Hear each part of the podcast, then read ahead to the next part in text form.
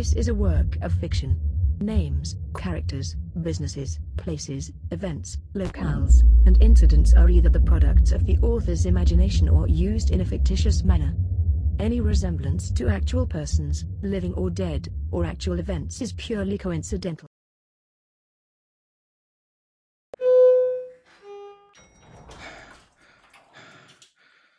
मैं बटन दबाने ही वाला था, तभी अचानक पीछे से मेरे कंधे पर किसी ने हाथ रख दिया।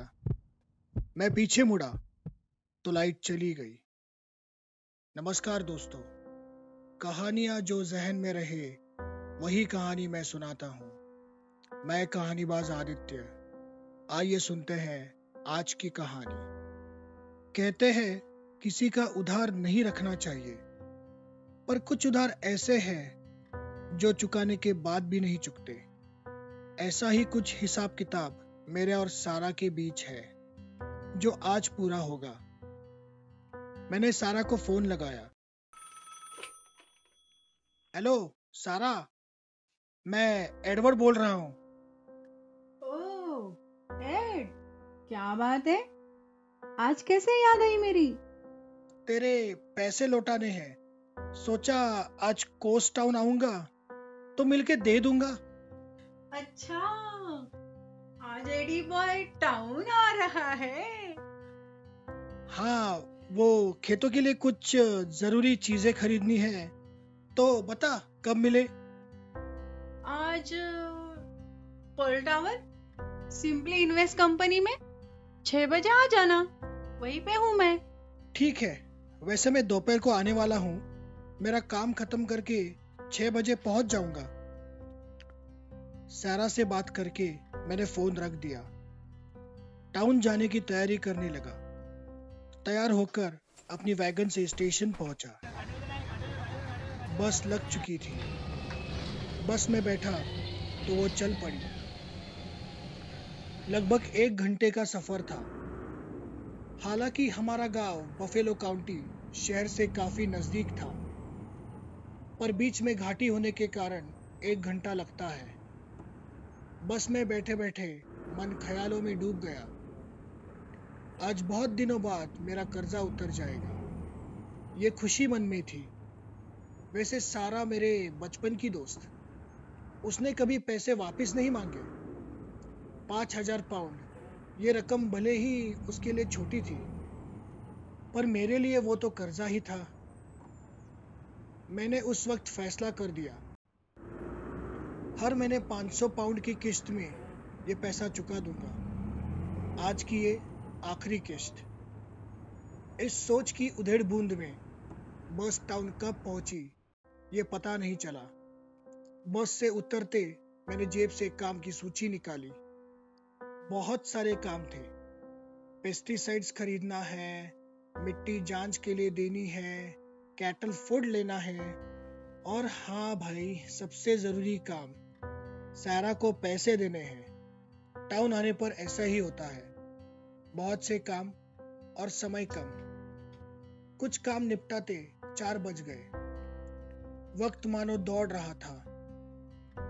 मुझे छह बजे सारा के ऑफिस पहुंचना था। पेस्टिसाइड्स और कैटल फूड मैंने कुरियर से आगे अपने घर भेज दिए। अब लगभग छह बज चुके थे। पर्ल टावर पहुंचा तो साढ़े छह बजे थे। लोग अपने अपने ऑफिस से बाहर आ रहे थे। मैं अकेला अंदर की तरफ जा रहा था। कैसे तैसे उस भीड़ को चीरते मैं गेट पे पहुंचा तो वॉचमैन ने अपना डंडा आगे करके पूछा, अरे सर जी, कहाँ जाना है? आ, सातवीं मंजिल, सिंपली इन्वेस्ट कंपनी। बड़ी हड़बड़ी में उसे जवाब देकर मैं लॉबी की ओर लगभग दौड़ा। शिफ्ट खत्म हुई थी। लॉबी की चारों लिफ्ट भर भर कर आ रही थी। लिफ्ट के इंतजार में मैं लॉबी को देखने लगा। वो काफी बड़ी थी। एक दीवार पर वहां हर कंपनी का मेटल बोर्ड लगाया था। लॉबी के दोनों बाजू दो दो लिफ्ट थी। लॉबी में सुरेल संगीत बज रहा था। मैंने लिफ्ट का बटन दबाया। कुछ ही पल में लिफ्ट का दरवाजा मेरे सामने खुला। तीन चार लड़कियां उसमें से बाहर आई। तभी वे तीनों आपस में कुछ खुसफुसाई और मेरी ओर देखकर हंस पड़ी। क्यों न हंसे, मैं अनपढ़ गवार जो दिख रहा था। मेरा हुलिया ऐसे था, शेरिफ शूज, मैली जीन्स, चेक्स वाला शर्ट, सर पे बड़ी सी स्टेटसन। ये काउबॉय पहराव उन्हें गवार ही तो लगा होगा। लिफ्ट में घुसकर मैंने सात नंबर का बटन दबाया। दरवाजा बंद हुआ, लिफ्ट ऊपर जाने लगी। शांत संगीत से मुझे काफी हल्का महसूस हुआ। लिफ्ट खुली तो मैं सातवीं मंजिल पहुंचा। लिफ्ट के सामने एक रिसेप्शन डेस्क, उसके पीछे एक सुंदर लड़की, लड़की के पीछे दीवार पर एक बोर्ड, सिंपली इन्वेस्ट। दाई और अंदर जाने के लिए एक दरवाजा, बाई तरफ एक सोफा, उसके आगे मेज पर कुछ मैगजीन्स, शायद वो वेटिंग एरिया होगा।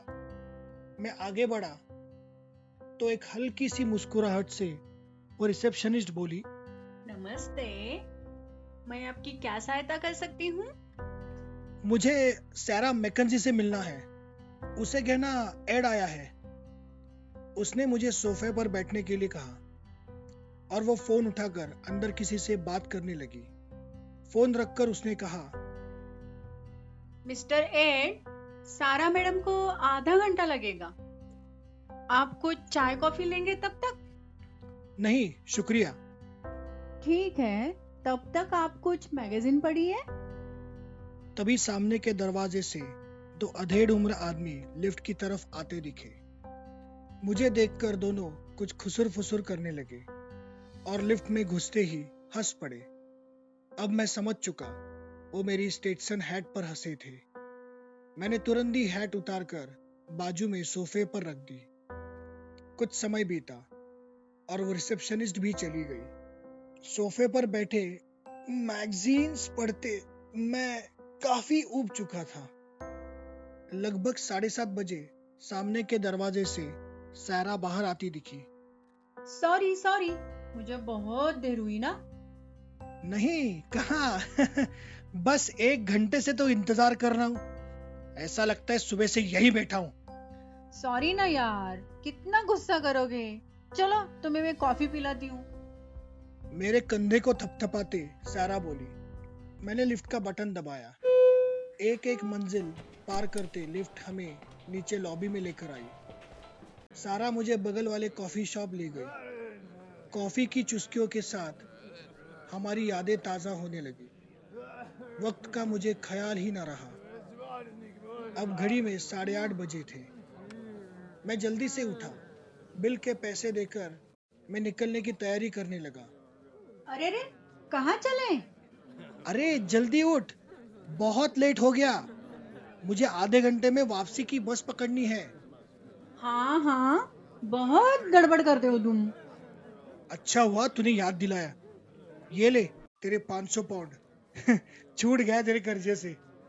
ठीक है, वैसे इसकी कुछ जरूरत नहीं थी, हम दोस्त हैं ना यार।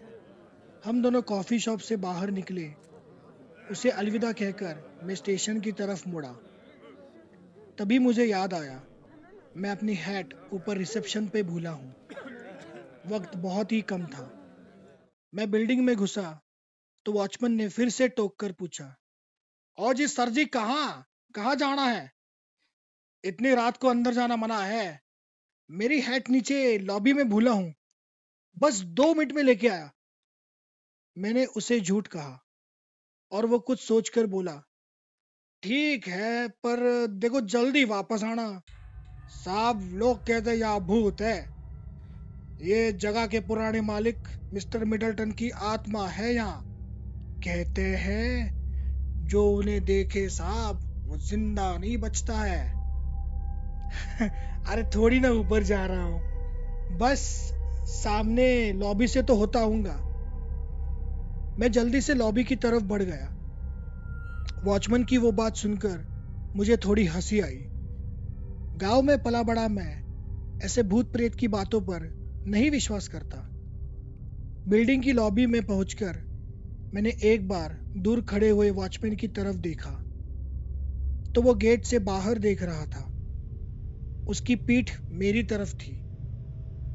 इसी मौके का फायदा उठाकर मैंने सोचा दो मिनट की तो बात है, छत से ऊपर जाता हूँ और अपनी हैट लेकर आता हूँ, इस गधे को थोड़ी ना पता चलेगा।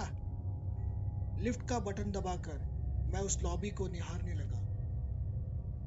सिर्फ एक धुंधला सा बल्ब चालू था। इस बार संगीत ना होने के कारण काफी शांति थी।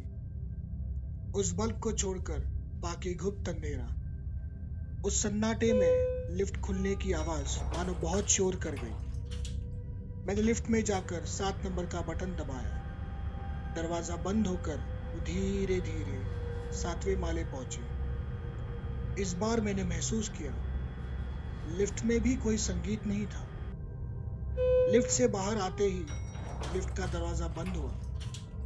चारों तरफ एक सन्नाटा और अंधेरा। यहाँ वहाँ टटोलकर मुझे सोफे पर पड़ी हैट मिली। उसे पहने मैं लिफ्ट की तरफ मुड़ा। बटन दबा के मैं उस सन्नाटे में इंतजार करने लगा। वक्त भी अजीब है। दिन भर इंसानों की वजह से इस ऑफिस में काफी चहल पहल रहती है। रात के वक्त मानो ये सुनसान खंडर हो। लिफ्ट का दरवाजा खुलते ही अंदर लगे बल्ब की वजह से रिसेप्शन जगमगा उठा। मैं अंदर आया और मेरी नजर सामने रिसेप्शन डेस्क पर पड़ी। मैं चौंक गया। वहां एक साया था। गौर से देखा तो पता चला वो मेरी ही परछाई थी। मैं मन ही मन हंस पड़ा। मैंने ग्राउंड फ्लोर का बटन दबाया। बड़े शांत तरीके से लिफ्ट का दरवाजा बंद हुआ। लिफ्ट एक एक माला नीचे उतर रही थी, छः, पाँच, चार, तीन, और वो रुक गई। अचानक लिफ्ट का दरवाजा खुला। मुझे लगा बाहर कोई होगा, पर कोई नहीं था सिवाय गुप्त अंधेरे के। शायद लिफ्ट गलती से रुकी थी। मैंने फिर से ग्राउंड फ्लोर का बटन दबाया और दरवाजा बंद हुआ, पर लिफ्ट वही की वही खड़ी रही और लाइट चली गई। बंद लिफ्ट, अंधेरा और सन्नाटे से मैं थोड़ा डर गया। सांस लेने को तकलीफ होने लगी। अंधेरे में लिफ्ट का बटन बेतहाशा दबाने लगा। झट से लाइट वापस आई। वो मेरे आंखों को कुछ कुछ देर चुभी। अब लिफ्ट शुरू हो चुकी थी, पर वो नीचे नहीं ऊपर जा रही थी। मैं समझ नहीं पाया। लिफ्ट सातवें माले पर रुक गई, पर खुली ही नहीं। मैंने फिर से ग्राउंड फ्लोर का बटन दबाया, पर लिफ्ट फिर से तीसरे माले पर रुकी। फिर एक बार लाइट चली गई। ये क्या हो रहा है? लिफ्ट ऊपर नीचे जा रही है। ये दरवाजा भी नहीं खुलता। मैं जोर से चिल्लाया, हेलो हेलो हेलो, शायद कुछ मदद मिले। पर अंधेरा, बंद लिफ्ट, सुनसान बिल्डिंग, इसमें मेरी आवाज कौन सुनने वाला था? मैं फिर से उस अंधेरे में मदद के लिए पुकारने लगा, हेलो हेलो हेलो, तो पीछे से हेलो ऐसी आवाज आई। चौंक कर हड़बड़ाहट में मैं लिफ्ट के दरवाजे पर टकराया। खुद को संभाल ही रहा था तभी अचानक लाइट चली गई। पसीने से दरबदर मैं बेतहाशा लिफ्ट के बटन दबाने लगा। लिफ्ट शुरू हुई। फिर से वो ऊपर जा रही थी। मेरा दिमाग सुन्न हो गया। ये क्या हो रहा है मेरे साथ? ये क्या छलावा है या दिन भर की थकावट? उफ, मेरा सर चकरा रहा है। इस बार लिफ्ट फिर से सातवें माले जाकर तीसरे माले आके रुक गई। मैं ठिठक गया। मानो मैं ही इंतजार करने लगा लाइट जाने का। इस बार लाइट नहीं गई। कुछ पल ऐसे ही सन्नाटे में गुजरे। मैंने ग्राउंड फ्लोर का बटन दबाया और लाइट चली गई। उस सन्नाटे में मेरे सांसों के अलावा बाकी शांति थी। अचानक लाइट आ गई। अब लगा ये फिर से ऊपर जाएगी। पर वो हिली ही नहीं। मैं बटन दबाने वाला था तभी अचानक मेरे कंधे पर पीछे से किसी ने हाथ रख दिया। मैं पीछे मुड़ा तो लाइट चली गई। अंधेरे में मैं महसूस कर रहा था सामने कोई खड़ा है। झट से लाइट आ गई। एक कदम की दूरी पर एक बूढ़ा खड़ा था। मैं डर के मारे पीछे गिर गया। खुद को संभाले उठा तब महसूस किया लिफ्ट में मेरे अलावा कोई नहीं है। अब मैं समझ गया यहां से जल्दी बाहर निकलना चाहिए।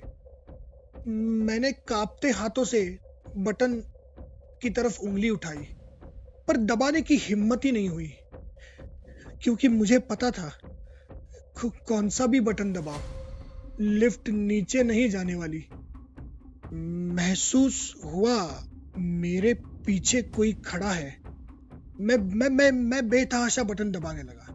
मैंने सारे बटन दबा दिए। लाइट चली गई। पीछे मुड़ा। कौन है? ये ये ये क्या बद्दा मजाक है? सामने अंधेरे में कोई तो है पर मेरे सवालों का जवाब नहीं देना चाहता। झट से लाइट आई और और मेरी जान और मेरी जान हलक में अटकी। मे, मेरे सामने मेरे सामने एक बूढ़ा प्यारी मुस्कान के साथ खड़ा था। लाल हैट, सफेद शर्ट, पुरानी ट्राउजर, पैरों में जूते, हाथ में एक छड़ी। मैं उसे देख सुन्न हो गया। पूरी ताकत के साथ मैं मुड़ा और मैं ग्राउंड फ्लोर का बटन दबाने की कोशिश करने लगा। कितनी बार बटन दबाओगे? लिफ्ट नीचे नहीं जाने वाली। मुझे छोड़ दो, मुझे छोड़ दो, मुझे क्यों तकलीफ दे रहे हो? तकलीफ? मेरा घर छीना तब हुई मुझे तकलीफ। मेरे बेटे ने मेरा घर धोखाधड़ी से बेचा तब हुई तकलीफ। मेरे सामने ये घर गिराकर बिल्डिंग बनाई तब हुई तकलीफ। मुझे मेरा घर वापस चाहिए। मैं नहीं छोड़ूंगा किसी को। उसने एक हाथ मेरे गले की तरफ बढ़ाया। मैं डर के मारे नीचे बैठ गया। लाइट चली गई। दिमाग सुन्न हो गया था। हल्का महसूस हो रहा था। लाइट आई तो लिफ्ट नीचे जा रही थी। दूसरा माला, पहला, जीरो और ग्राउंड फ्लोर। मे, मेरी हिम्मत ही नहीं हुई पीछे मुड़कर देखने की। मैं बेताशा दरवाजा पीटने लगा। अचानक दरवाजा खुला और और वो बूढ़ा वो सामने बाहर खड़ा था। वो मुस्कुराते मेरी और लिफ्ट में आया। मैं ठिठक गया। मैं मैं ठिठक गया। अंदर आते ही उसने मुस्कुराकर जमीन की तरफ इशारा किया। मेरी लाश वहां पड़ी थी। कितनी आसान मौत आई थी मुझे। अब लिफ्ट बंद हो रही थी और हम दोनों ऊपर जा रहे थे। सच कहा था वॉचमैन ने। बूढ़े को मिलने के बाद कोई नहीं बचता। बस यही है कहानी। अब आपको पता चला होगा रात को लिफ्ट गलती से ऐसे ही नहीं रुकती। दोस्तों, मैं उम्मीद करता हूँ आपको ये कहानी अच्छी लगी हो। इस चैनल को प्लीज सब्सक्राइब कीजिएगा। इस वीडियो को लाइक और शेयर कीजिएगा। मिलते हैं अगली बार। धन्यवाद।